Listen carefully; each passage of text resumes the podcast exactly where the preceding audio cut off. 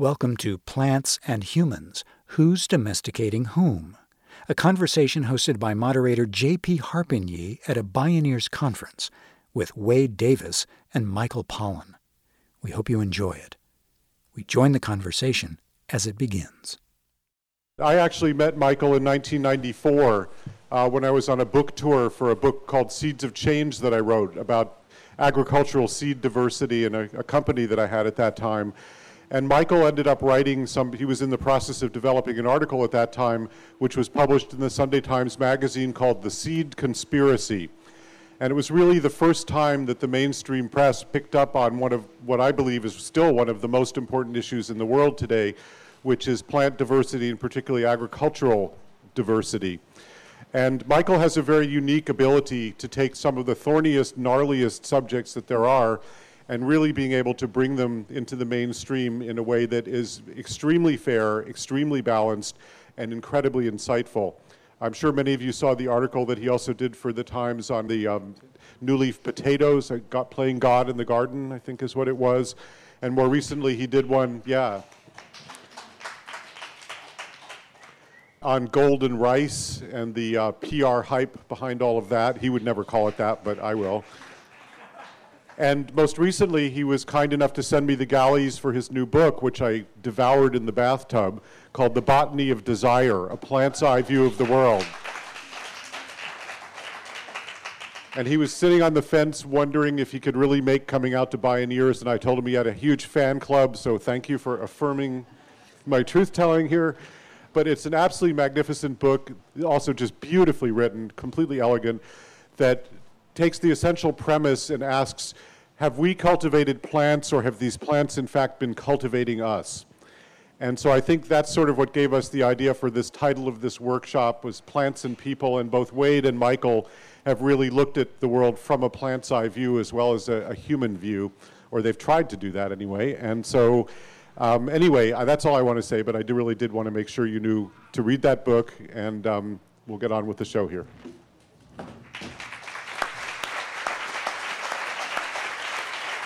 Thank you. Thank you very much. It's really an honor to be welcomed into your community. I feel like a visitor from the mainstream after that introduction, but it's great to be here. It's also an honor to share this bill with uh, one of my heroes, Wade Davis. You know, I consider myself strictly an amateur ethnobotanist, uh, student of our relationship with plants, and he's the, he's the real thing. I do, though, in writing about plants, have a much better name, though, for it, don't you think?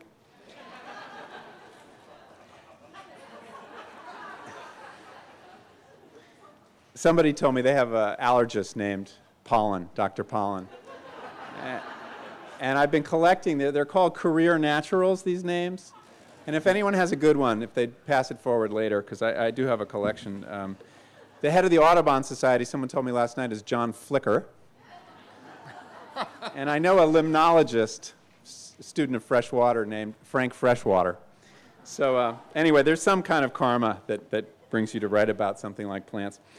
I want to talk this afternoon about the forgotten power of plants in our lives. And I'm going to focus, uh, I come at the whole subject of plants in a very different way than Wade, in that I'm really looking at very ordinary, everyday plants, and I'm doing it in my backyard.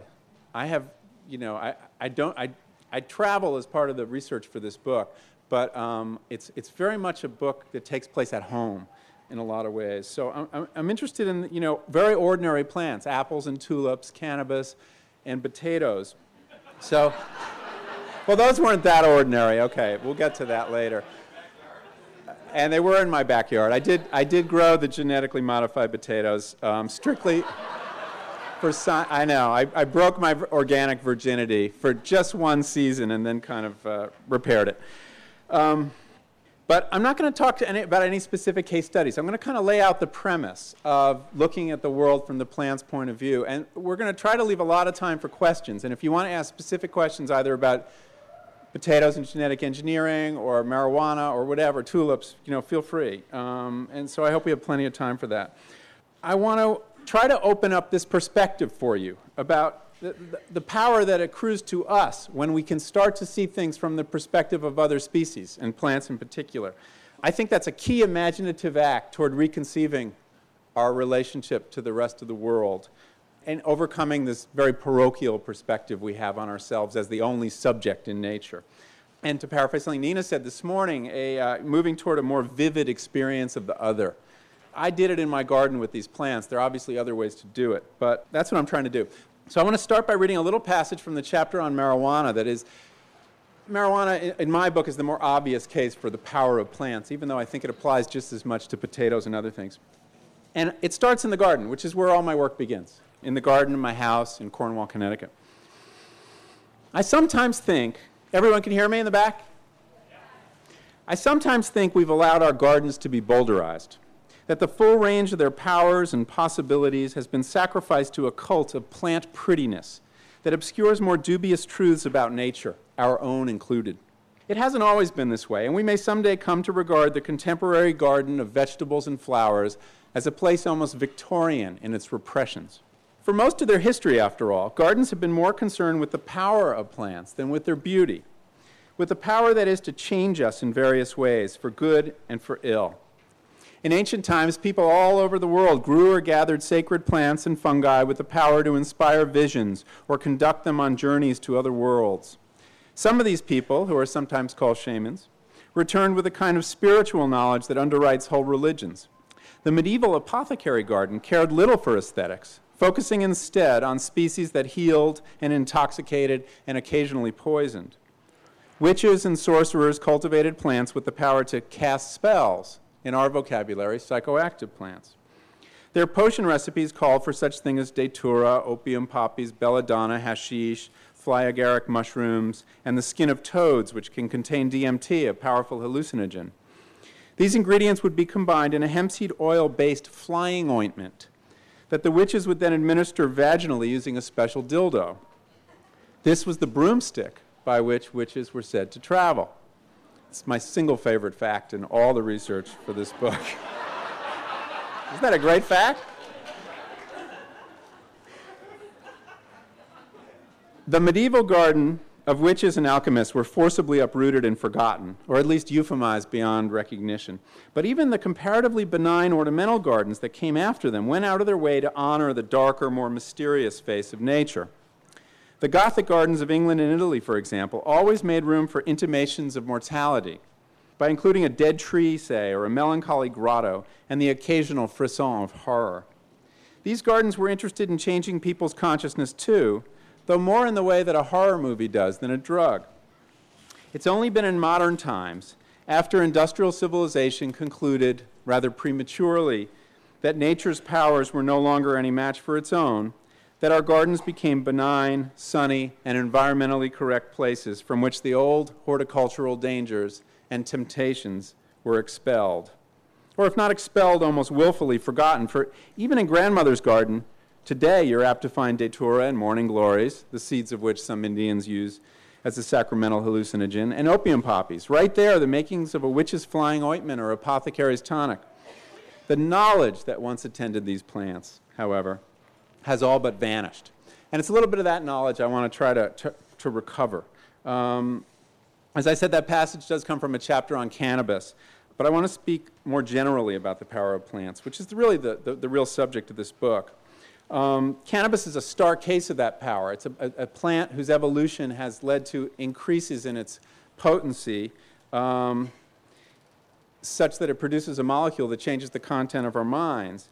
But the power of a plant like the tulip, or the potato, or the apple is really no less extraordinary. And that power to affect us, to gratify our desires, is the product of a co-evolutionary process that I want to try to describe. And then we can discuss, if you like, whatever specific plants interest you. Consider for a moment why plants have these powers, why they evolved to produce molecules and colors and shapes that we regard as beautiful, that nourish us and poison us, that rouse us and put us to sleep, that calm our nerves or make us jittery, help us work, that even change the contents of our minds. And exactly how to approach this subject came to me in my garden. I mean, the book really does begin there. And it, and it all flows out of a, a little encounter I describe in the introduction uh, an encounter with a bumblebee. Uh, it was early in May, and I was planting potatoes, I think it was. And right next to me was a small apple tree, heirloom apple tree, and that was in extravagant bloom, and it was just vibrating with the attention of the bees. And I asked myself, well, you know, one of the great those are, are there a lot of gardeners in the room? People garden? Well, you know, one of the great satisfactions of gardening is that it doesn't occupy your entire mental field. There's plenty of room for speculation and reflection and idle thoughts and daydreams. Unlike carpentry, which I've, all, I've also done, but can, you know, you do the same thing in carpentry and you lose a finger. Never happens when you're planting seeds. And I asked myself this kind of silly question, which was how is my role in this garden similar or different than that bee's? And as I considered it, I realized there was, we, we actually had quite a bit in common, more than most people I think, appreciate. We were both unwittingly disseminating the genes of one species and not another. The bee, to the extent he thinks or she thinks, um, probably thinks that this garden is a banquet laid out for his. I'm going to use the masculine pronoun. There's some debate over whether bumblebees are masculine, the ones who do the pollinating are masculine or feminine. Um, probably thinks that he's getting the best of that flower, you know, breaking in, getting the nectar, running off, and probably also thinks he's made the decision I'm going for the apple. Thinks that he is the subject in this relationship and the flower is the object. But we know that that is a failure of bee imagination. we know that what's really going on is that that apple tree and that flower has cleverly manipulated the bee into doing things for the plant that the plant cannot do for itself, namely, move its genes around the garden and around the world. This, of course, is your classic example of coevolution you learn in school. Two species coming together to pursue their individual self interests who wind up trading favors uh, in this particular case. So, how are matters any different between me and the potatoes I was planting? Well, they aren't leaving aside the consciousness, which really isn't that important in this context. I too had been seduced by a picture in a seed catalog to plant that kind of potato. The potatoes too had evolved to gratify my desires for a certain flavor, a certain shape, a certain color. And this was their strategy to make more copies of themselves, to get their genes, in this case from a potato farm in uh, the Northwest to Cornwall, Connecticut. So, my premise is that plants, at least since the birth of agriculture, but actually going back before that, have had a similar coevolutionary relationship with us. They have evolved to gratify our desires. That's their evolutionary strategy. And they've done this in order to get us to work for them. To move their genes around the world, to clear vast forests so edible grasses, some of the big winners in agriculture, could overspread the earth, to get us even to write books about them. So, in a sense, the plants made me do it. In the same sense, the plants get the bees to pay them a visit. Now, why do plants go to all this trouble? If you know anything about evolution, it takes a lot of metabolic energy to produce a molecule like um, uh, tetrahydrocannabinol, THC. Um, the reason that plants have come to produce this astonishing array of molecules, that they've become really nature's alchemists, is you have to understand the one simple basic fact of plant life, which is immobility, or really inability to locomote, because they move obviously on the wind and the air, and vines move and that kind of stuff, but they cannot pick themselves up the way we can and walk around. So, what they've done is used chemicals by and large instead of feet, molecules that will either attract or repel other species, usually for defense or as an aid in reproduction. But it wasn't always this way. And we're going to take a quick uh, uh, tour through, through the last 100 million years, just to remind you that this, is, that this was, it didn't start this way. Plants learned how to do this. Um, you go back 100 million years ago or 150 million years ago, and the world looked very different. There were no flowers to speak of. There were no big flowers and no fruits, no nuts. There was, uh, this is before the rise of what are called the angiosperms. Those are the plants that make large flowers and uh, showy flowers and, and nuts and seeds. Um, before that, the world, there was sex in the plant world and there were certain tiny flowers, but basically it was a greener, leafier world. Um, so much so, in fact, that it didn't support a lot of warm blooded creatures. It was a world where the reptiles did quite well, and we're talking about the age of the dinosaurs. And if you think about it, if you've ever been to one of those natural history museums, I'm thinking of the Peabody at Yale, it has one of those great murals of the dinosaur world, you'll see it's very green, and you've got ferns and cycads, and, and, and, um, but there are very few flowering plants. The one you'll see toward the end of that diorama is a magnolia, which is one of the earliest of the angiosperms. And it's an interesting plant to look at in this connection because if you look at a magnolia now, when I look at a magnolia, you know, it's kind of big and sort of crude, and it's really sort of God's first draft of what a flower could be. And, and, and from that magnolia, um, an infinite range of refinements have been worked out. Anyway, um, Darwin called this the rise of the angiosperms, he called it the abominable mystery. And I think what he meant by that is one, it didn't have to happen. Evolution was happening, plants were reproducing, they were doing a lot more cloning, um, and they were depending on a lot more haphazard pollination. Drop, a, you know, spread some, some pollen on the wind, and hopefully it'll reach another pine tree or something like that and, and pollinate it. It was not as efficient a system. Uh, there was, as I say, a lot more cloning, so evolution proceeded more slowly.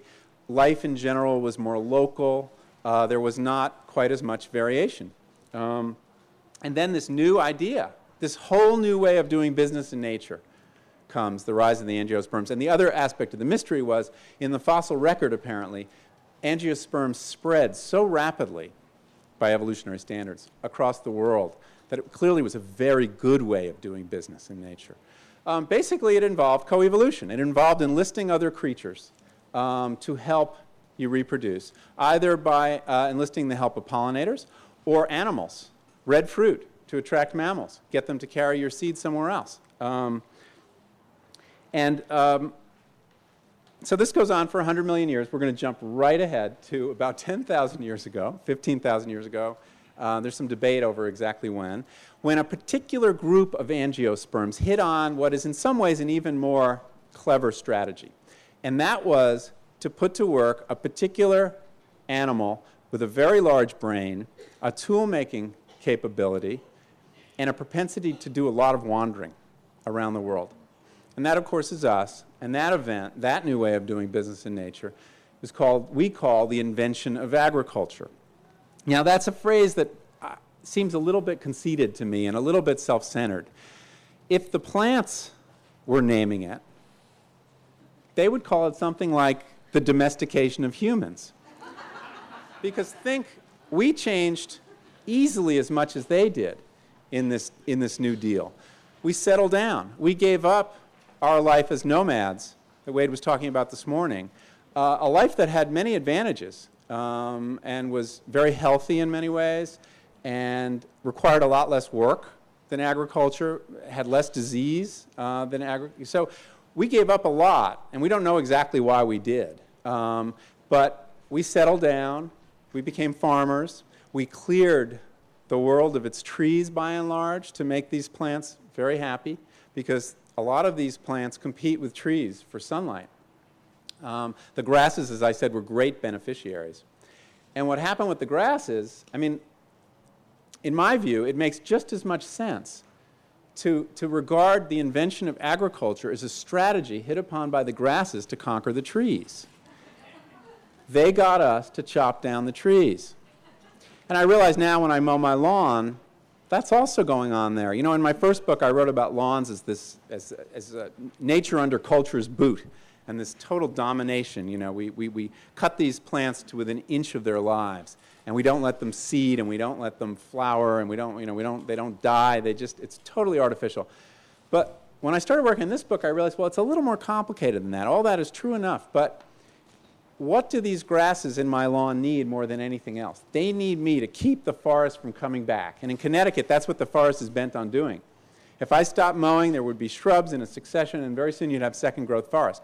So, by getting me to mow the lawn, I'm keeping the forest at bay on behalf of the, uh, the grasses.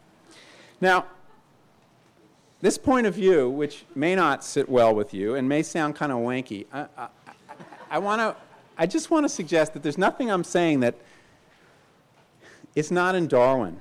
really. I mean, we, we tend to see the world in terms, this is embedded in our grammar, in terms of subjects and objects.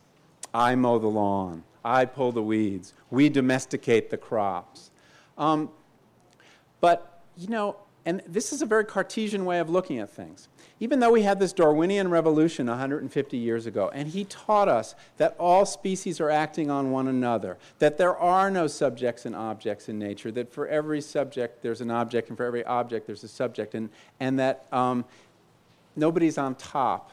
Um, we understand this intellectually, but I don't think we believe it in our bones. We're still Cartesians when we look at the world, to judge by our, our actions. I mean, and you look at something like genetic engineering, and, and there is still, in, in the whole machine metaphor that they've brought to plants, this idea of the inertness of nature and the, the human subject acting on that, uh, taking parts from this machine and, and putting it in this machine and getting it to produce the same thing there.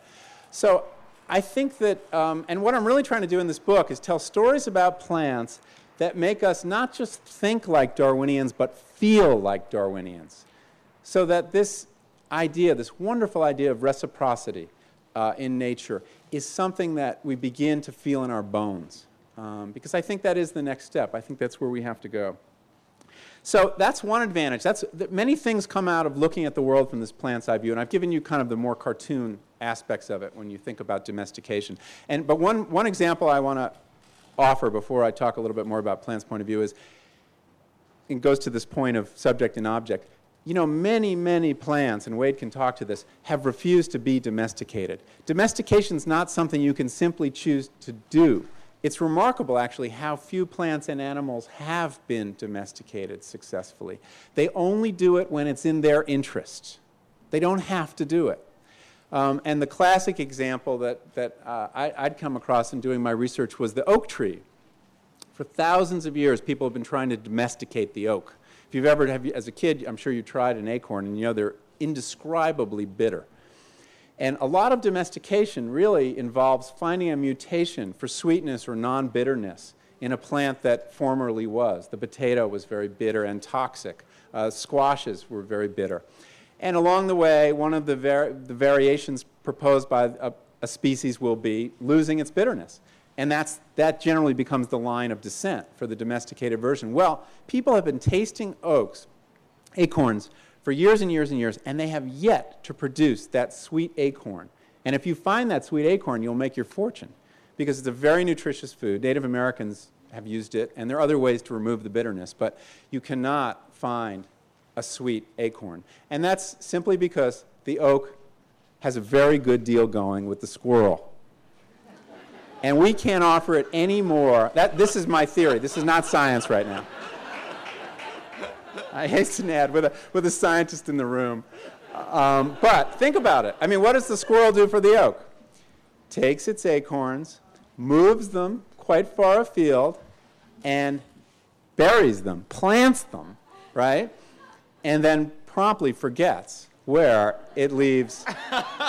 According to, this is Beatrix Potter's estimate, okay, not a scientist, 25% of the acorns that a, a, squirrel buries are forgotten and allowed to grow into oak trees. So, you know, we can't, we can't match that. Excuse me? Without cannabis?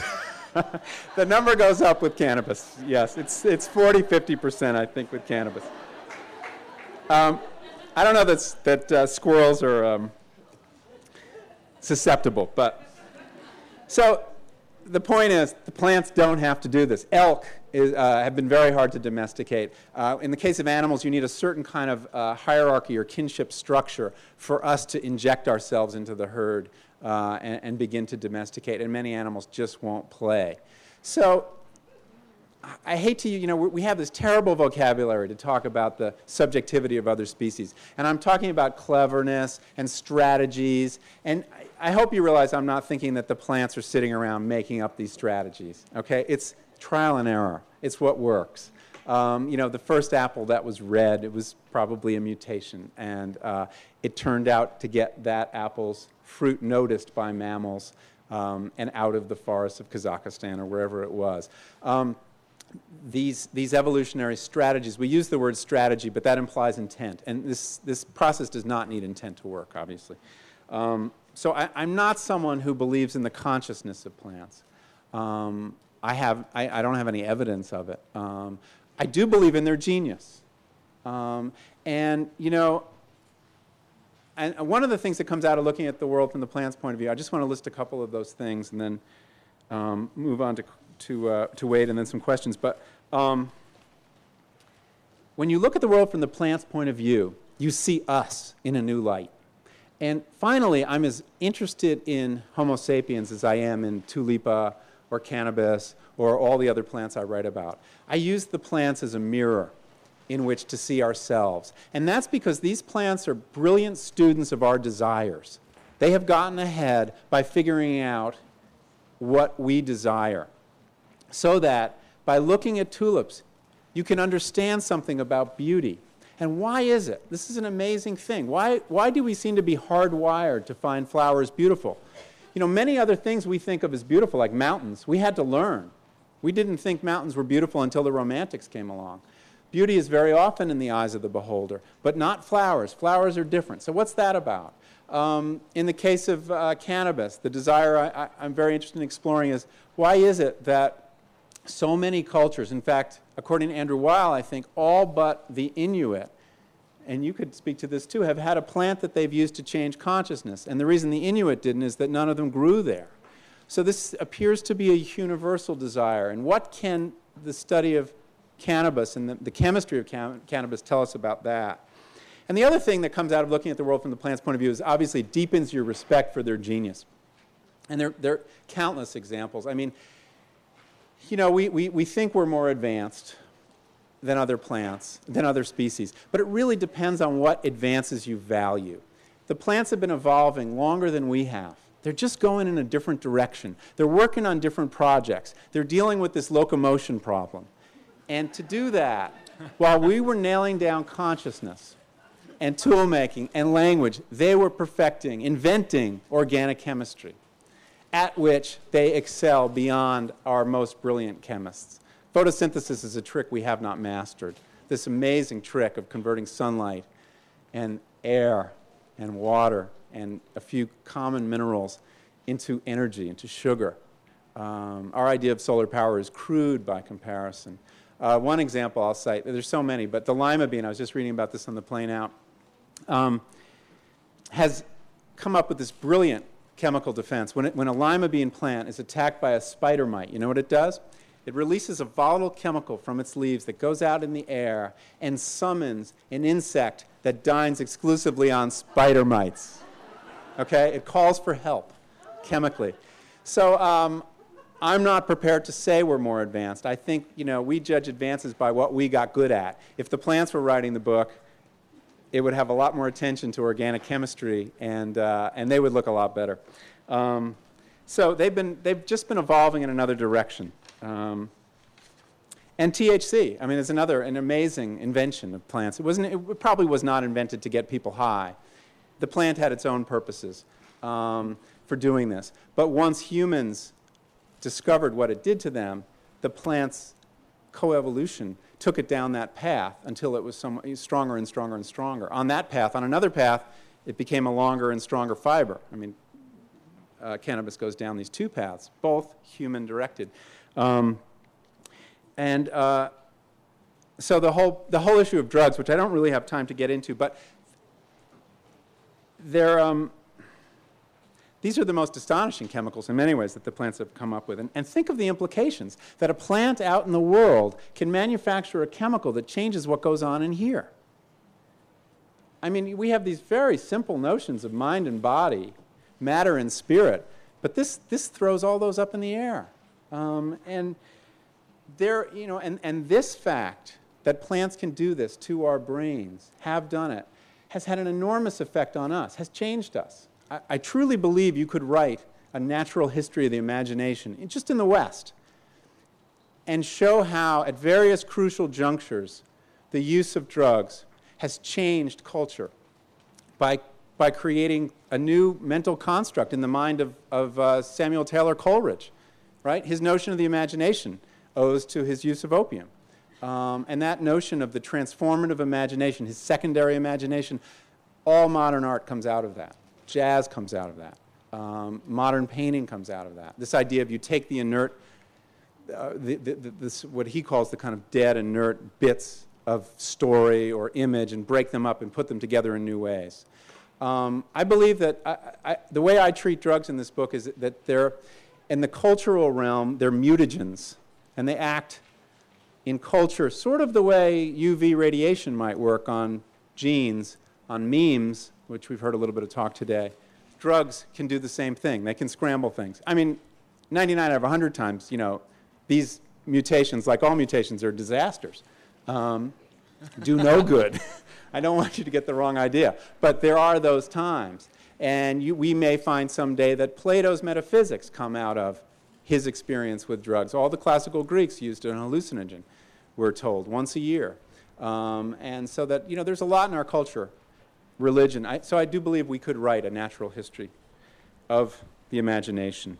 And that suggests a whole new connection between nature and culture than we've thought about so far, and goes a long way toward bridging the gulf. Nietzsche called Dionysian intoxication nature overpowering mind, nature having her way with us. And that's a powerful and perilous idea in the West, especially. And I argue really it's what's going on in the Garden of Eden. Um, so I'm going to read you a brief passage about the Garden of Eden and the last page or two of this chapter and leave you with those thoughts. And then introduce Wade, and then we can talk among ourselves. What then was the knowledge that God wanted to keep from Adam and Eve in the garden? Theologians will debate this question without end, but it seems to me the most important answer is hidden in plain sight. The content of the knowledge Adam and Eve could gain by tasting of the fruit, which, by the way, was not an apple. Um, it's, uh, the, the brilliance of the apple was to insinuate itself into the biblical story. but it did, do, it did this it did this not through the writers of the Bible, but through the Northern Renaissance painters, Durer and Cranach, who needed to specify the tree in the garden. That's right. Apple trees could not, there were not apple trees in the Middle East, where we think the Garden of Eden was. Um, it was probably a pomegranate. But nevertheless, part of the skill of the apple is we all think otherwise. The content of the knowledge Adam and Eve could gain by tasting of the fruit does not matter nearly as much as its form. That is, the very fact that there was spiritual knowledge of any kind to be had from a tree, from nature. The new faith sought to break the human bond with magic nature, to disenchant the world of plants and animals by directing our attention to a single God in the sky. Yet Jehovah couldn't very well pretend the tree of knowledge didn't exist, not when generations of plant worshiping pagans knew better. So the pagan tree is allowed to grow even in Eden, though ringed around now with a strong taboo. Yes, there is spiritual knowledge in nature, the new God is acknowledging, and its temptations are fierce, but I am fiercer still. Yield to it, and you will be punished. So unfolds the drug war's first battle. I'm just going to read you a little bit more. Can you, can you stand three more minutes of reading? Okay. I've removed most of the temptations from my own garden I tell the story of I grew marijuana many, many years ago uh, before the statute of limitations, um, and, before, and before the drug war got very serious. I've removed most of the temptations from my own garden, though not without regret or protest. Immersed this spring in research for this chapter, I was sorely tempted to plant one of the hybrid cannabis seeds I'd seen for sale in Amsterdam. I immediately thought better of it, however, so I planted lots of opium poppies instead. well, it's sort of legal. Um, you can find them in seed catalogs. And if you don't know that they're Papaver somniferum, you're not guilty of violating the Controlled Substances Act. So that is a guilty knowledge you now all have. And I'm sorry, you can never again grow Papaver somniferum without breaking the Controlled Substances Act, unless you use marijuana and forget. Um, so there, there is a way to restore your innocence. I hasten to add, I have no plans to do anything with my poppies except admire them. First, they're fleeting tissue paper blooms, then they're swelling blue green seed pods, fat with milky alkaloid. Unscored and so at least arguably innocent, these poppies are my stand ins for the cannabis I cannot plant. Whenever I look at their dreamy petals, I'll be reminded of the powers this garden has abjured in order to stay on the safe side of the law. So I make do with this bowdlerized garden, this densely planted plot of acceptable pleasures, good things to eat, beautiful things to gaze upon, fenced around by heated laws. If Dionysus is represented in this garden, and he surely is, it's mainly in the flower border. I would be the last person to make light of the power of a fragrant rose to raise one's spirits, summon memories, even in some not merely metaphorical sense, to intoxicate. The garden is a place of many sacraments, an arena at once common as any room and as special as a church, where we can go not just to witness, but to enact in a ritual way our abiding ties to the natural world. Abiding, yet by now badly attenuated. For civilization seems bent on breaking or at least forgetting our connections to the earth. But in the garden, the old bonds are preserved, and not merely as symbols. So we eat from the vegetable patch, and if we're paying attention, we're recalled to our dependence on the sun and the rain and the everyday leaf by leaf alchemy we call photosynthesis.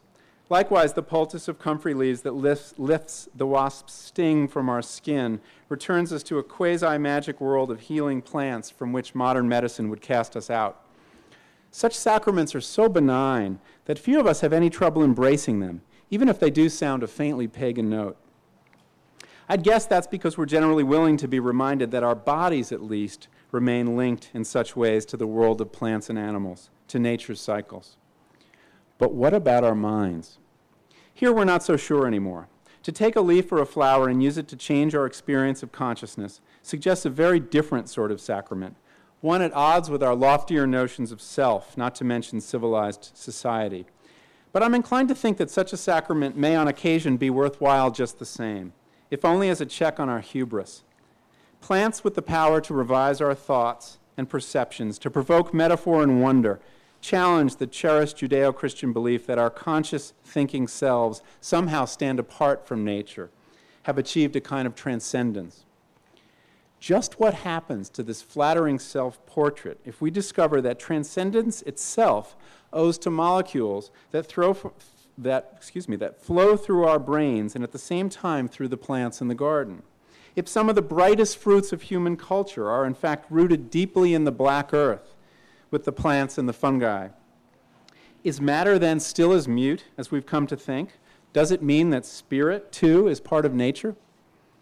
There may be no older idea in the world. Friedrich Nietzsche once described Dionysian intoxication as nature overpowering mind, nature having her way with us. The Greeks understood that this was not anything to be undertaken lightly or too often.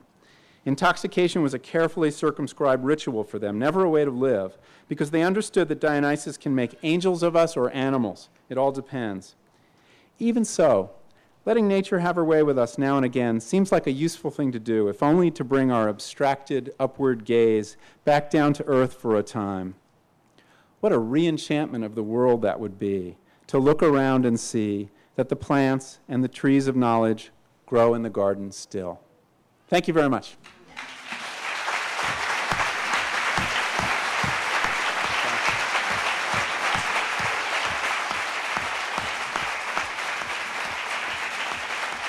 Thanks.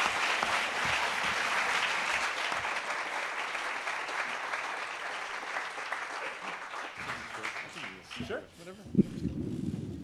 I've uh, already had two opportunities to uh, talk to you, so I wanted to uh, just add a few things informally to what Michael said. Um,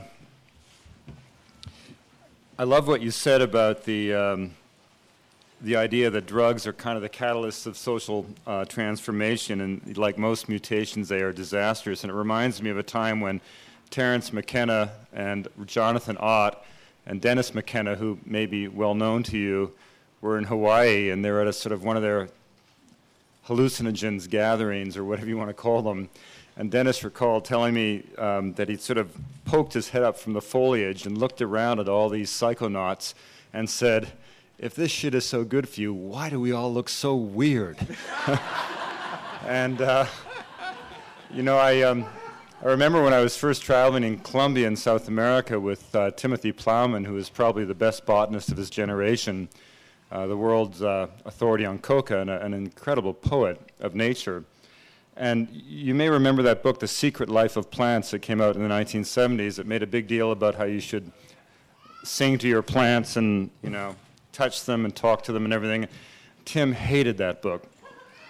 And he used to say, Why would a plant give a shit about Mozart? And even if it did, why should that impress us? They can, they can eat light. Isn't that enough? and, and I'm, you know, I'm always, um, I, I think Michael raised some very interesting questions as to the nature of the relationship with the plant world, but also why are we so universally ignorant about a whole realm of life that is so vital to our own well being and clearly to the fate of the earth? I remember up at our fishing lodge in northern British Columbia, we had a, a wonderful friend, a former ambassador to Jordan, Dick Viets was his name, visiting us actually as a client. And uh, he's a very erudite, educated European based scholar, basically. And he was lamenting the demise of, of educational standards in America. And he went on and on in his kind of elegant way about how people graduated from college without knowing anything about history and their knowledge of French poetry was non existent. And of course, they knew absolutely nothing about the great Greek philosophers. And I interrupted him. I said, Dick, could you uh, please give me the formula of photosynthesis? And he just laughed his head off because he didn't have the foggiest idea what that formula was. But if you think about it, I mean, if we're going to make kids recite prayers in school classrooms, it's that line of, of, uh, of chemistry, that piece of botanical verse, if you will, that should be at the top of their imaginations and the tip of their tongues, because that is the simple equation of carbon dioxide and water combining with photons of light to produce food and the very oxygen upon which we subsist that is really the most important chemical formula ever to be developed in the history of evolution. And I, I've thought a lot about my own personal background in studying plants because I began extremely late in life. Although I was raised in the bush in British Columbia and had a very close affinity to, for the natural world, uh, I never took a single biology course at all until my third year of university uh, at Harvard. And that was largely because biology, in an academic sense to me, was synonymous with white frock laboratory technicians and rats that smelt of formaldehyde, and it had no relationship whatsoever to the natural world that I loved so much.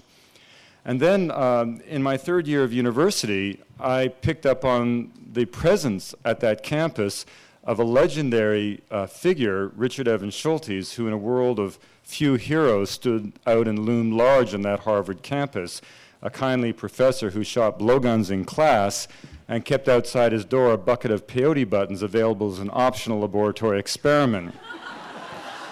he was also notorious for his dexterous manner in which he got students off marijuana convictions.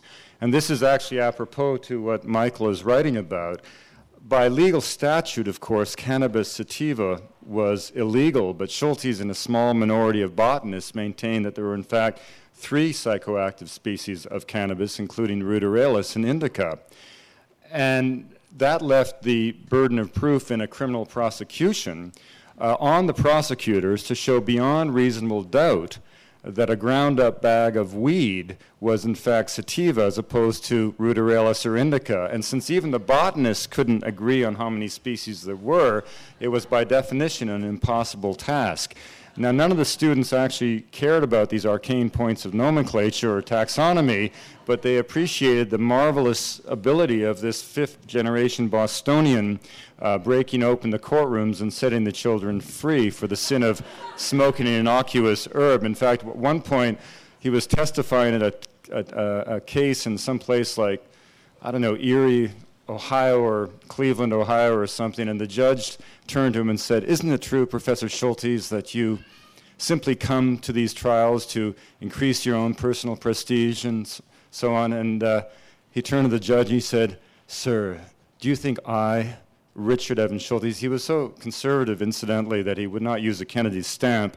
He didn't vote for the Republican Party, he voted for Her Majesty Queen Elizabeth II. He when Jackie Onassis came to the museum to tour the exhibits, he disappeared uh, rather than have to guide her through the exhibits. Of course, this was still the man who had sparked the psychedelic era with his discovery of the magic mushrooms in Mexico in 1938.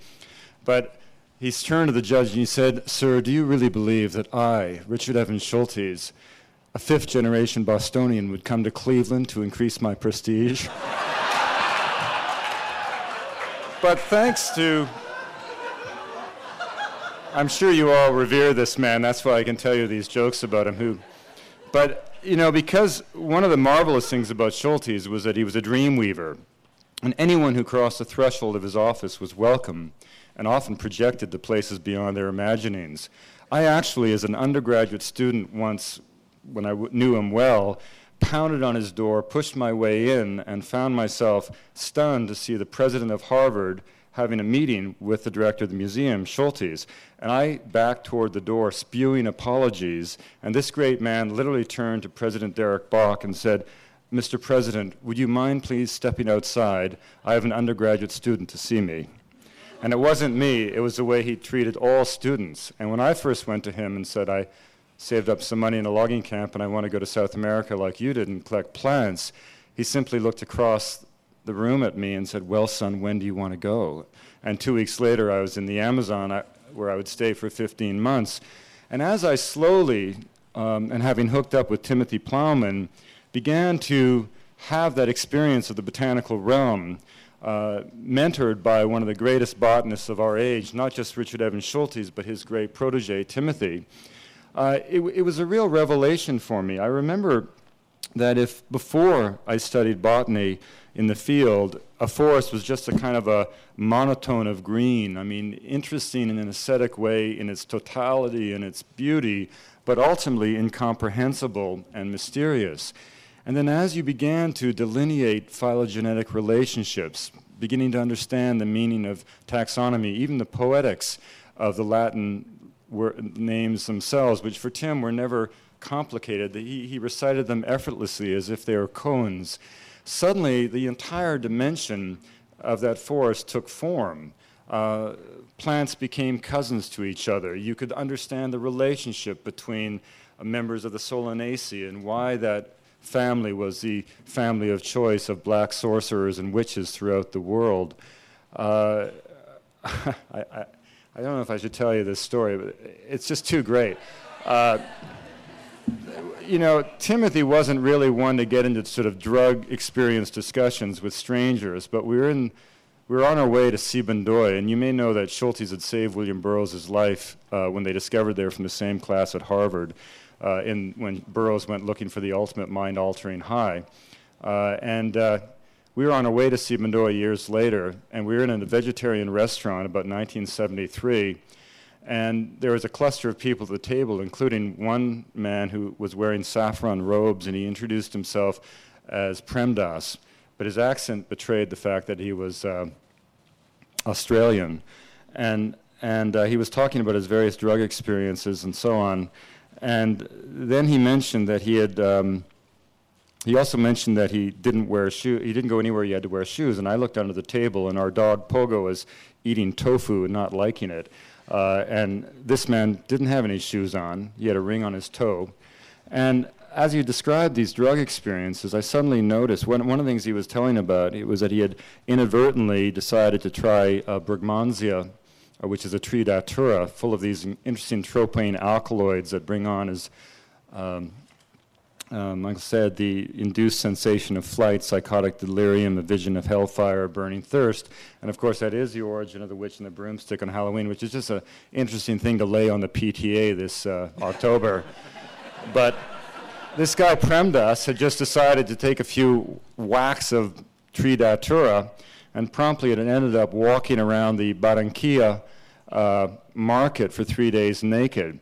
And one of the Colombian hippies who was with us turned to Premdas and said, I know that market. I wouldn't even buy a mango there.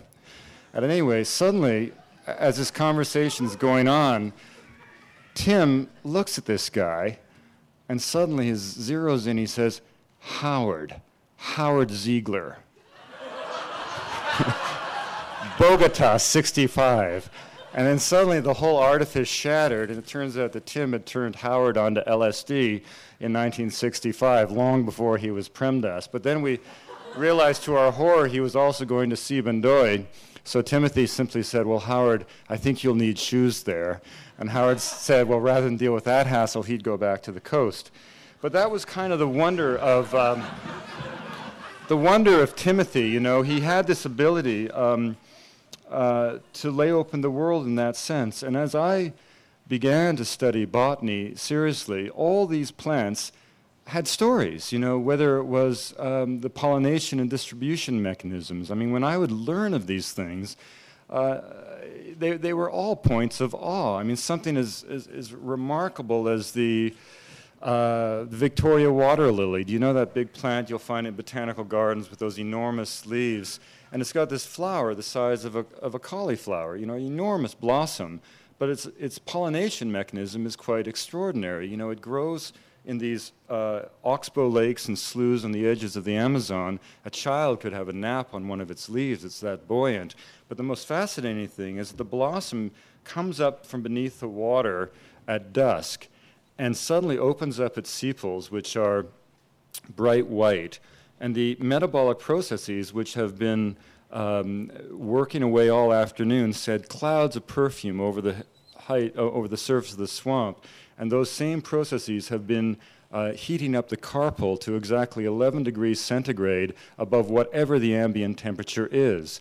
The perfume, the scent, and the heat tra- attracts beetles that come in that get into the nectaries at the base of the carpel, but then as they're munching away, unbeknownst to them, the, the plant closes. And then it goes, takes them on a little ride down beneath the swamp for 24 hours and then it comes back up. By this point, it opens up just the sepals and reveals these stunningly magenta petals, which warn any other insect to stay away. And then the beetles themselves, uh, by that point, they've munched away at all the nectaries and they've, they've brought their pollen to the, to the um, uh, to, the, to the flower, but it's at that point that the anthers mature, and as they leave in their desperate hunger, because they've been starved inside a prison, they carry the, the pollen from the anthers to an adjacent flower.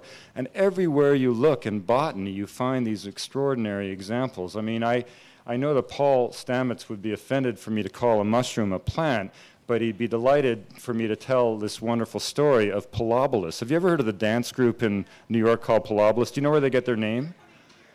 Oh, they're coming here. Well, you know where they get their name is from the Pilobolus hat thrower mushroom.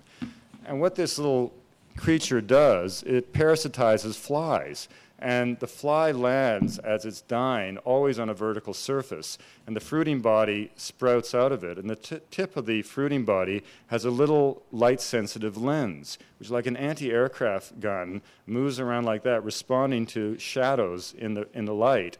And as a fly shoots over the shadow triggers the spore which shoots up hits it out of the air and then it eventually parasitizes the fly and the whole cycle is completed. I mean, you know, God must have been on something when he invented that. and I, I think that um, I, I, recall also very clearly having spent a year and a half uh, studying plants in the field and having especially not only their, uh, their, their, their, their, spatial and geographical uh, wonder uh, revealed to me, but also to understand their diachronic essence, you know, this extraordinary uh, evolution of plants that Michael referred to, the whole alternation of generations, whereby the entire history of plants has been the progressive reduction uh, uh of the um, uh, gametophyte into more and more dependence on the spermatophyte. And that's, you all know that story, I'm sure, from ferns, right? I mean, every fern, which is an ancient plant, if you look on the underside of a fern, of course, you see the the uh, sorus, or, or, which have the sporangia in it. The sporangia has the spores in it, and the spores that are dropped from there are haploid. They germinate into a free living gametophyte, out of which two structures emerge the antheridia and the archegonia. And then there's a mitotic division at that point that produces two haploid um, uh, uh, um, um, uh, a sperm and an egg in a sense. And then, then when they come back together, the, the full diploid chromosome number is restored, and the spermatophyte grows out of the gametophyte. So exact, in most ancient plants, you had two separate free-living uh, generations, but this generation of the gametophyte, which is often unicellular, uh, susceptible to uh, desiccation, is very, very um, susceptible to, to all kinds of forces of nature. And the entire evolution of plants has been to drag this thing up into increased dependency and protection of the spermatophyte. And the flower, the, the conifers, what you know as a conifer, swept over the, over the earth about 350 million years ago often displaces cycads, the seed ferns, and other uh, even older plants like the, the, the, the uh, relatives of Lycopodium and, and Calamites, the horsetails, which form the coal swamps. And the conifers had this down because they had reduced that gametophyte into a, a structure called a cone, which is quite protective. Suddenly, the flowering plants come along, and, and they have a tremendous evolutionary advantage over the conifers because the, the, in the case of the conifers, the entire food supply of the imminent and possible seed is made whether or not that seed is fertilized or not. And of course, in the, the great evolutionary leap of the flowering plants is that fertilization and pollination occurred at the same moment. So that that was a stunning evolutionary advantage. And in short order, as Michael suggested, the flowering plants put the conifers to the to the run to the extent that today we probably have 250,000 species of flowering plants, but in the hotbed of evolution, and, and only 700 species of conifers, most of those conifers have been totally excluded from the hotbed of evolution, the tropics, and they've been marginalized to extreme areas of the world uh, where a handful of species, such as white and black spruce in the circumboreal forest, can, can spread in, in vast numbers, but few individual species. And once you sort of start to see these dramas unfold, you suddenly realize why something like our own temperate rainforests are so important as opposed to the tropical rainforest, because of course the only place in the world where the conifers retain their former glory are in the temperate rainforests of the world, where because of unique circumstances of climate, either in the southern coast of Chile or from California north to Alaska, uh, it's only because in these areas we have long, hot, dry summers and cold, wet winters.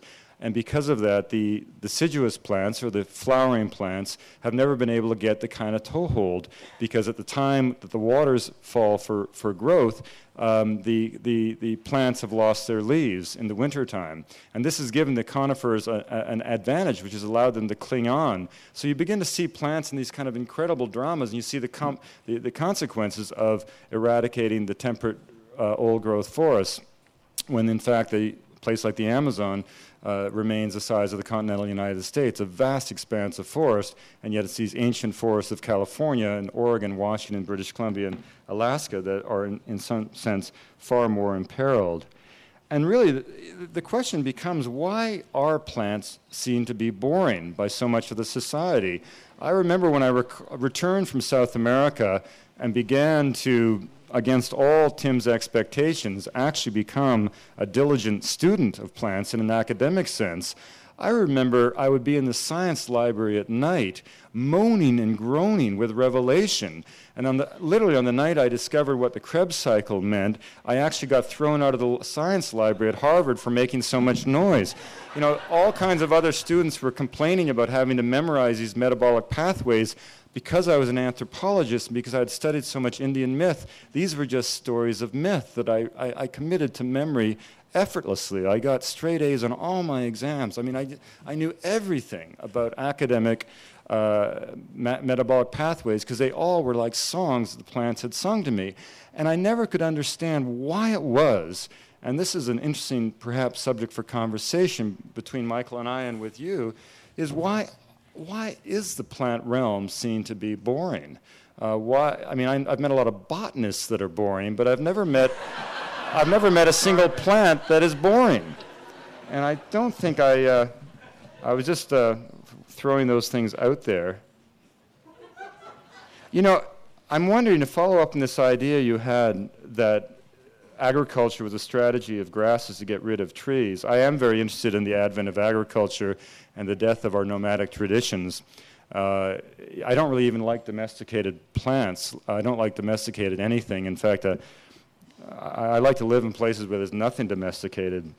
And uh, in a way, it made me think that grasses are the fascists of the, uh, of the plant kingdom, if you think about it, uh, which is a note I'll just leave you on. We can.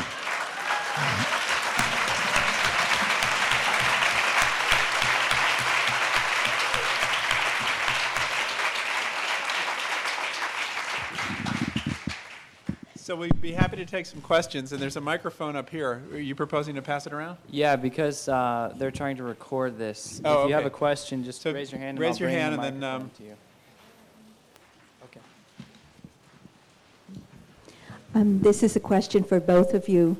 Um, You mentioned uh, that uh, there aren't many cultures in the world that have not used some kind of psychotropic substance for consciousness. And um, I- I'm a student of plants and culture, and um, I wanted to put the question to both of you. Um, do you know of any psychotropic plants that are used within um, the Tibetan and Chinese communities? Entheogenic plants. Well, I actually would somewhat disagree with Michael that I, I think it's, um, I know Andy wrote that in The Natural Mind. Um, you know, I think uh, uh, I mentioned yesterday, it's very important to remember that the use of these plants is rooted in culture.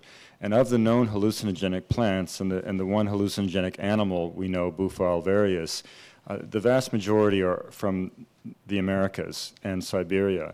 Uh, there are psychoactive plants elsewhere in the world, uh, but I think it's very important to remember the real message of Andrew's book, which was that the key thing is the desire to periodically change consciousness. That's what is a ubiquitous uh, intuition, instinct um, uh, trait of the human species. Now, that is something you can find everywhere. Uh, and that's what also allows us to sort of question uh, why there is this kind of severe restriction on the use of these sacred plants in our society. Uh, but the, the bottom line is that um, that trait is found everywhere. Uh, the use of plants to satisfy that desire has a disproportionate concentration in the Americas. And I think that's because other peoples have found other ways to transform their spirits. Now, there's a lot of suggestions of plants uh, that may or may not have been used in, in the Bon religion of Tibet. But certainly in my travels in Tibet, uh, I've never seen uh, common use of plants, with the exception of, of course, tobacco, which is spread so, so far and wide around the world. I, I mean, I think the in- interesting thing is not whether or not a plant was ever used, but is there an ongoing, consistent tradition of use of those plants? You know, and I would suggest that in, in the Buddhist tradition, the ideology of that religion uh, did, did not, was not necessarily um, calling for that in the same way that, say, the shamanic religions of the Americas called for it. I'd also just say that um, I- I'd, I'd widen it out. I'm not just talking when I, I'm not talking about hallucinogens. I mean, I'm talking about caffeine and, and nicotine and, and, and alcohol uh, and all the different um, plant substances that change consciousness, often in very mild ways, and sometimes are just simply useful tools for everyday life. if you add an alcohol and, and tobacco. Then, then you've got it covered, yeah. And I think that's what, that, I think that that's what he, he meant. Um, microphone to the woman on the aisle there. Michael, I'm not sure if I picked this up from your book, I've really forgotten. But somewhere in the recent past, I read that it seems as if the female of our species has co evolved with marijuana, in that one of the receptors for marijuana Is is, in the in, our womb, is in Yeah. the uterus. And the advantage to us as childbearing became uh, more and more painful as female primates evolved was to allow us to forget the pain of childbirth so we do it again. Yeah, you did, you did read that in my book. But I, I don't think it worked quite like that. I mean, I, the receptors that we have that THC seems to lock onto and activate are there for other purposes. Um, we have our own internal cannabinoid network, neurotransmitter network. And it's one of the, you know, it's simply a coincidence, I assume, that this plant out in the world producing this very unusual molecule happened to trip the same, uh, the same receptors. Um, but that's how evolution works. You know, it's, it's an accident that happens to have a wonderful utility uh, or be adaptive in that way. But it is true that, um, uh, that there are, they have found cannabinoid receptors that are mostly in the brain, but they're also in the uterus. And one of the things I explore in the book is, you know, the common phenomenon of forgetfulness, which you were exemplifying, I think, with your question. Um, is, um, uh, you know, it, it is something marijuana does to people, but it's also something the, the body's own cannabinoids do to people. And my question to this uh, uh, Raphael Mechoulam, who's this a neuroscientist who's done a lot of this work, is why would we have evolved a mechanism to help us forget? That really seems maladaptive. And he sent me back this cryptic little email, and he said, Well, don't be so sure it's maladaptive. Do you really want to remember all the faces you saw on the subway this morning? And I was, wow, of course. So forgetting is, is not a defect of the brain, but a procedure of the brain, and a very, very important one. Uh, for many, many reasons that I talk about in the book. It, it, the cannabinoids may be involved in this editing facility we need to, to basically, you know, edit 99% of the sense information coming in. And one of the things, obviously, would be very useful. I mean, people talk about the fact that pain is the hardest experience to summon from memory uh, whether it's the pain of labor or, or other kinds of pain. And that's obviously very adaptive um, to be able to forget what pain really felt like. Uh, and that may be why we have these in the uterus. Um, yeah. How much more time do we have? Thank you. Obviously, a very provocative talk. Um, so I'm going to shift from psychedelics, which everyone's on that edge, right? Um, Michael, you talked about consciousness and plants. And I know there's so many different definitions of consciousness from the more Cartesian quest to uh, the quantum biological, perhaps. So the question I ask you is from that perhaps fundamental or quantum level, is there really a separation between us, plants, minerals, and that perhaps there's this fundamental field, and when we listen to a plant and have that relationship, then it's way I read your one book, it seemed like that was part of what you were trying to define. So if you guys could talk about that, the relationship between plants and humans, especially uh, you know, from that perspective. Well, I don't think you need to give them consciousness to, to, to um, uh, you know, attribute enormous powers and, is this on? And magic and, and um, uh, you know, that's, again, that goes back to what our standard of, uh, as the acme of evolution is, is consciousness. Um, there are other things to get good at. And I, I, just have no evidence that they've gotten particularly good at that. Um, there are, uh, I was talking to someone at dinner last night who's speaking here who says that there are experiments showing that plants that are prayed for heal better than ones that are not prayed for. So, you know, I, I have an open mind about it, but I was very careful in writing this book not to go further than the scientists, or, or when I did, to be very clearly, uh, uh, you know, as, as in the case of the oak and the squirrel, to be speculative. But I just get a little uncomfortable with that. I don't know. Maybe it's, you know, that's my mainstreamness coming out. but genius, yes. I mean, I, and I think a lot of it is vocabulary, though. You know, these words, they're all metaphors. And, and um, they were designed to describe people. And um, we came up with them to describe ourselves so that if they don't fit plants that well, we shouldn't be so surprised maybe we just need another vocabulary. But are there underlying, I mean, yes, there are relationships. I, I guess quantify maybe awareness, but consciousness being awareness. If there's an awareness in a relationship, maybe wait if you could just possibly. Yeah, I want to take this. I kind of go back to my Mozart question. I think it's kind of supreme hubris to presume that we matter to a plant. Um, uh, I, I um, you know, I, am very comfortable with metaphor, and I, I, I spend my life really looking at cultural metaphor. I mean, how, how human beings and human societies adapt and how they see in, in the natural world uh, some kind of reflection of what they want to be. I mean, one of the things that's very important, especially sort of vis-a-vis, you know, some of the things that I was saying this morning, uh, you know, the, the, these sort of structures that society has, whether it's putting a priest to be in a, in, a, in, in a stone hut for 18 years or whether it's any number of other cultural practices, it's not that they always do it and always do it right. I mean, it's part of it is that this, these are these are these when you and this is one of the fa- pitfalls of anthropology. You know, anthropology goes down and records from a shaman uh, a series of tales. Well, it's sort of like going to get a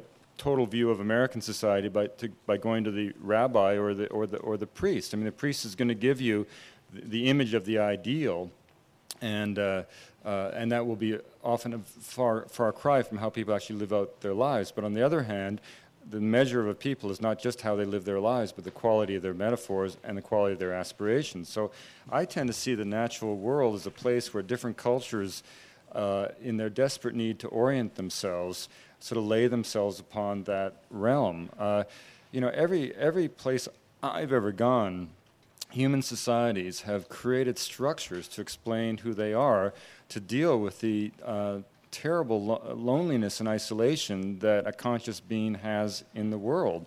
And that's a lot, to a great extent, those become the, the parameters of, of culture. I mean, in, the, in, in, in South America, for example, um, you have all these incredible cultures of the Central Gê who are trying to deal with the dichotomy of existence, raw and the cooked, light and darkness, and they do it in some rather extraordinary ways. One of which is that they, um, uh, you, know, they, they, they will divide their entire male population and female population into age cohorts that cross-cut the three patrilineages, and and anyone who's say uh, zero to five becomes age cohort one uh, anyone who's in 5 to 10 and so on up to the age of 40, and then you recycle. But the long story short is that each year they have this incredible ceremonial race where the two moieties, the two halves, 1, 3, 5, and 7, combine as a team against 2, 4, 6, and 8.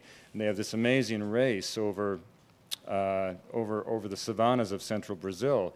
And when people first observed this, they were completely confused because no one really, they had to carry this huge log and nobody really cared on either side how heavy, who, had the heaviest log. And it was actually common for one side to sort of stop and let the other people wait, catch up. And when one anthropologist, a colleague of mine, first witnessed it in the 1950s, he ran the race and he was absolutely delighted when his side came out far ahead. And then everybody was crestfallen. And then the other side won another time. Everybody was downcast. And then one time they both arrived at the same time, and the whole village erupted in celebration. In fact, the whole idea was to have a race whereby you took the dichotomy of existence, made manifest by the, um, uh, by the different lineages and the oppositions and the marriage rules and all kinds of things, but you broke the whole society into half, and then everybody gave all in a frenetic effort to tie, because that was a gesture that brought everybody together and resolved the dichotomy and harmony. Now, does, does, that mean that the palm flora of that savanna gave a shit about that race? I don't think so. Uh, I think that what you had there was a, a human population uh, playing out a drama, and a drama that helped them thrive.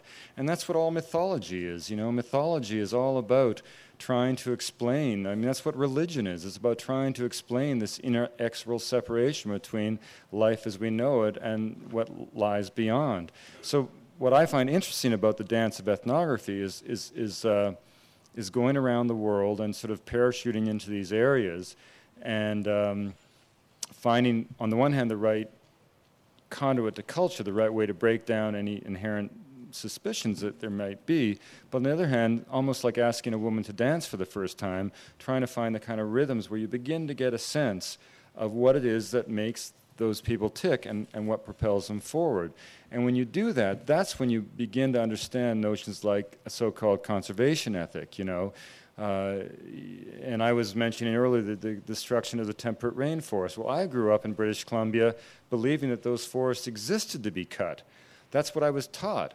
But now I have friends who are Kwakiutl who were raised to believe that they were the place they would have to go during the Hamatsa initiation, where they would see Huxwhukw and the crooked beak of heaven and the cannibal spirits that dwell at the north end of the world. And, and, and that, that reality, which was just a poetic idea, it was just a metaphor, made that kid profoundly different than I was because he had a different view of that forest. The forest hadn't changed.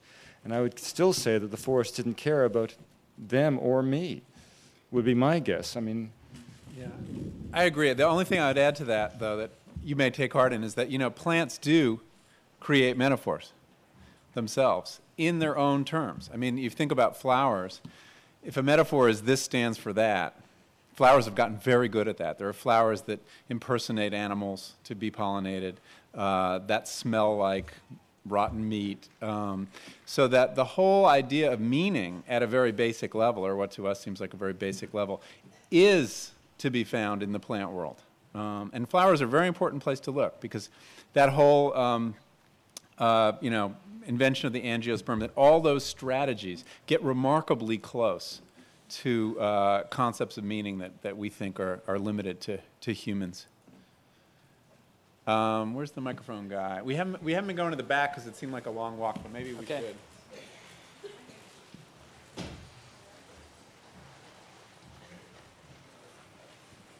Uh, This question is for Wade Davis. I- I'm going to detour a bit into uh, Arcana, but uh, I was wondering if you could relate some of the discussion to the durian fruit of Sarawak.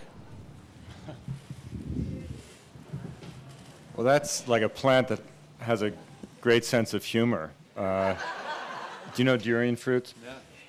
Durian is a, a tree of Southeast Asia, which is probably where the flowering plants evolved. Uh, the magnolias were part of something called the Ranalian complex, and, and uh, some of the oldest angiosperms would be found there.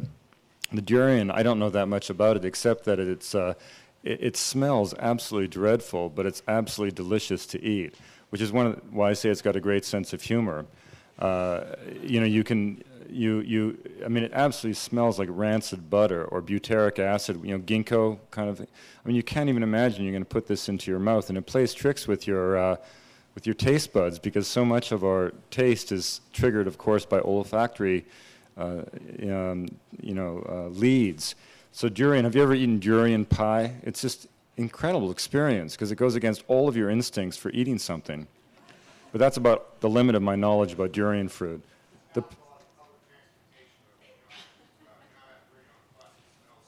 yeah. Yeah.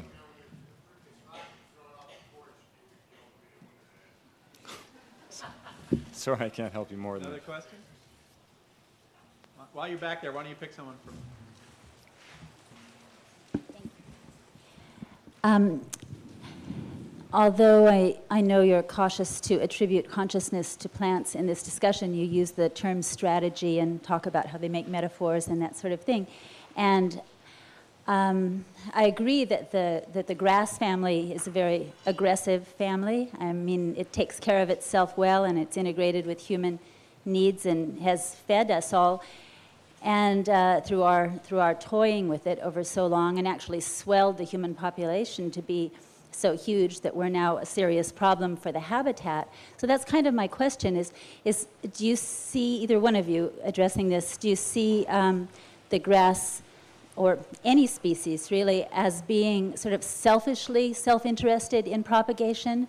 Or having heard Lynn Margulis yesterday talk about Gaia and all of that kind of fluctuation, you know, how cooperative are we? How do we work together?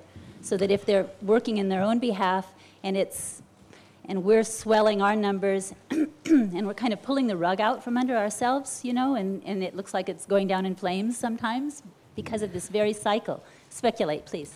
Thank you. Uh, okay, I'll speculate briefly. Well, like, like most questions, most of the interesting questions in life, I think the answer is both. I mean, I think that there's there, the, the story of domestication is a wonderful story. I like domesticated plants more than Wade because I think it shows, it's very hopeful, and the way gardens are very hopeful, in that they show um, a mode and a, and a, um, a history of, of our interests and other species' interests being reconciled in a certain way, coming together, being reciprocal. Um, that you know, when you domesticate well, um, or you make a garden well, uh, it's not wilderness. It's not as it is in the wild, but it's working for a lot of species. And I think we need positive models like that. And that's one of the reasons that all my environmentalism flows out of the garden rather than the wilderness, which is really where Americans traditionally have gone for their ideas about nature.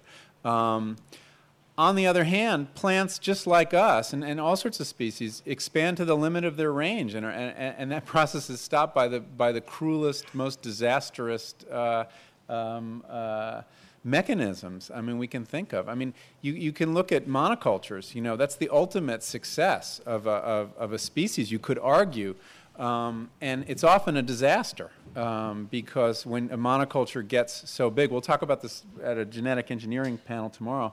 Um, but uh, take the, the lumper, the potato that was that, that conquered Ireland. I mean, it was one one strain of potato that was such a great success story um, in the narrow sense, in that it got itself planted all over Europe uh, to the exclusion of virtually every other potato. Um, but then in 1845, a, uh, a, a, blight showed up that wiped it out.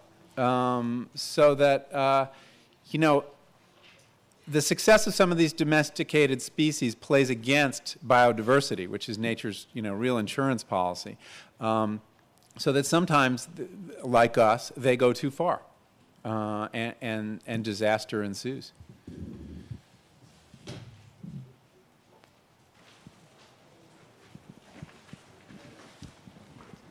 Michael, are you certain that evolution is accidental? I'm not certain about anything. no. Uh, I, maybe we should bring it up forward. Yeah. we need more of those, right?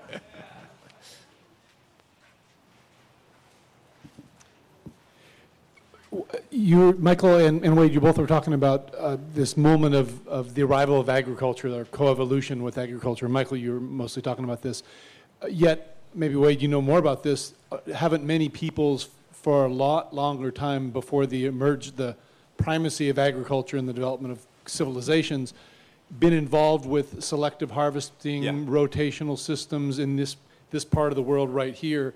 Miwok and Pomo uh, systematically harvesting and spreading um, to come back a year or two later to harvest again. So talk about the yeah. Well, in, I think in the wild areas you go, you there are still the marks of of our presence, right? What we oh, chose absolutely. and what we spread. Well, I mean, there's yeah. no place where humans have gone that they haven't made some kind of uh, uh, impact. I mean, you know, the Kalahari Bushmen derive 90% of their water from tubers that they find underground. Uh, uh, wherever, clearly the hunting and gathering tradition probably colored most of our history.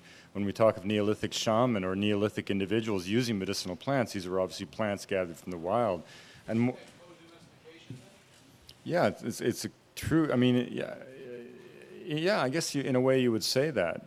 I mean, I think that the rise of agriculture, once, it, once we got it down, uh, it, it, certainly took on a, a, a, rapidity and a series of social transformations that I find just fascinating. I mean, the, the one part of domestication that I, I was being a little flippant in, in knocking domesticated plants, but I, the one part of domestication I find so fascinating is how quickly it happened. You know, I mean, all over the world, suddenly at about the same time, um, this idea, which now seems so obvious to us, which is to encourage the growth of a seed and select for certain properties of the progeny of that seed, it seems like that wouldn't be that big an intellectual leap, really, especially to a hunting and gathering society that, by definition, were so perspicacious, you know, and had such a kind of acuity. It's, it's sort of interesting how it took so long, and then when it happened, it sort of happened so quickly and the consequences are just extraordinary. I mean, I guess as an anthropologist, I'm more concerned about the consequences of domestication. And, uh, you know, it clearly set into motion a lot of the, the, the processes uh, that, that, are, that are afflicting us today. And, of course, some of the things that naturally we benefit so much from. But I find it just so interesting to be with nomads. My, my, my, I, I prefer to be with nomadic pre agricultural people if I have a chance. And we're going to let him go back to his nomads because we have to uh, we have to wrap up. I'm getting a signal. Thank you all. You've been a great audience.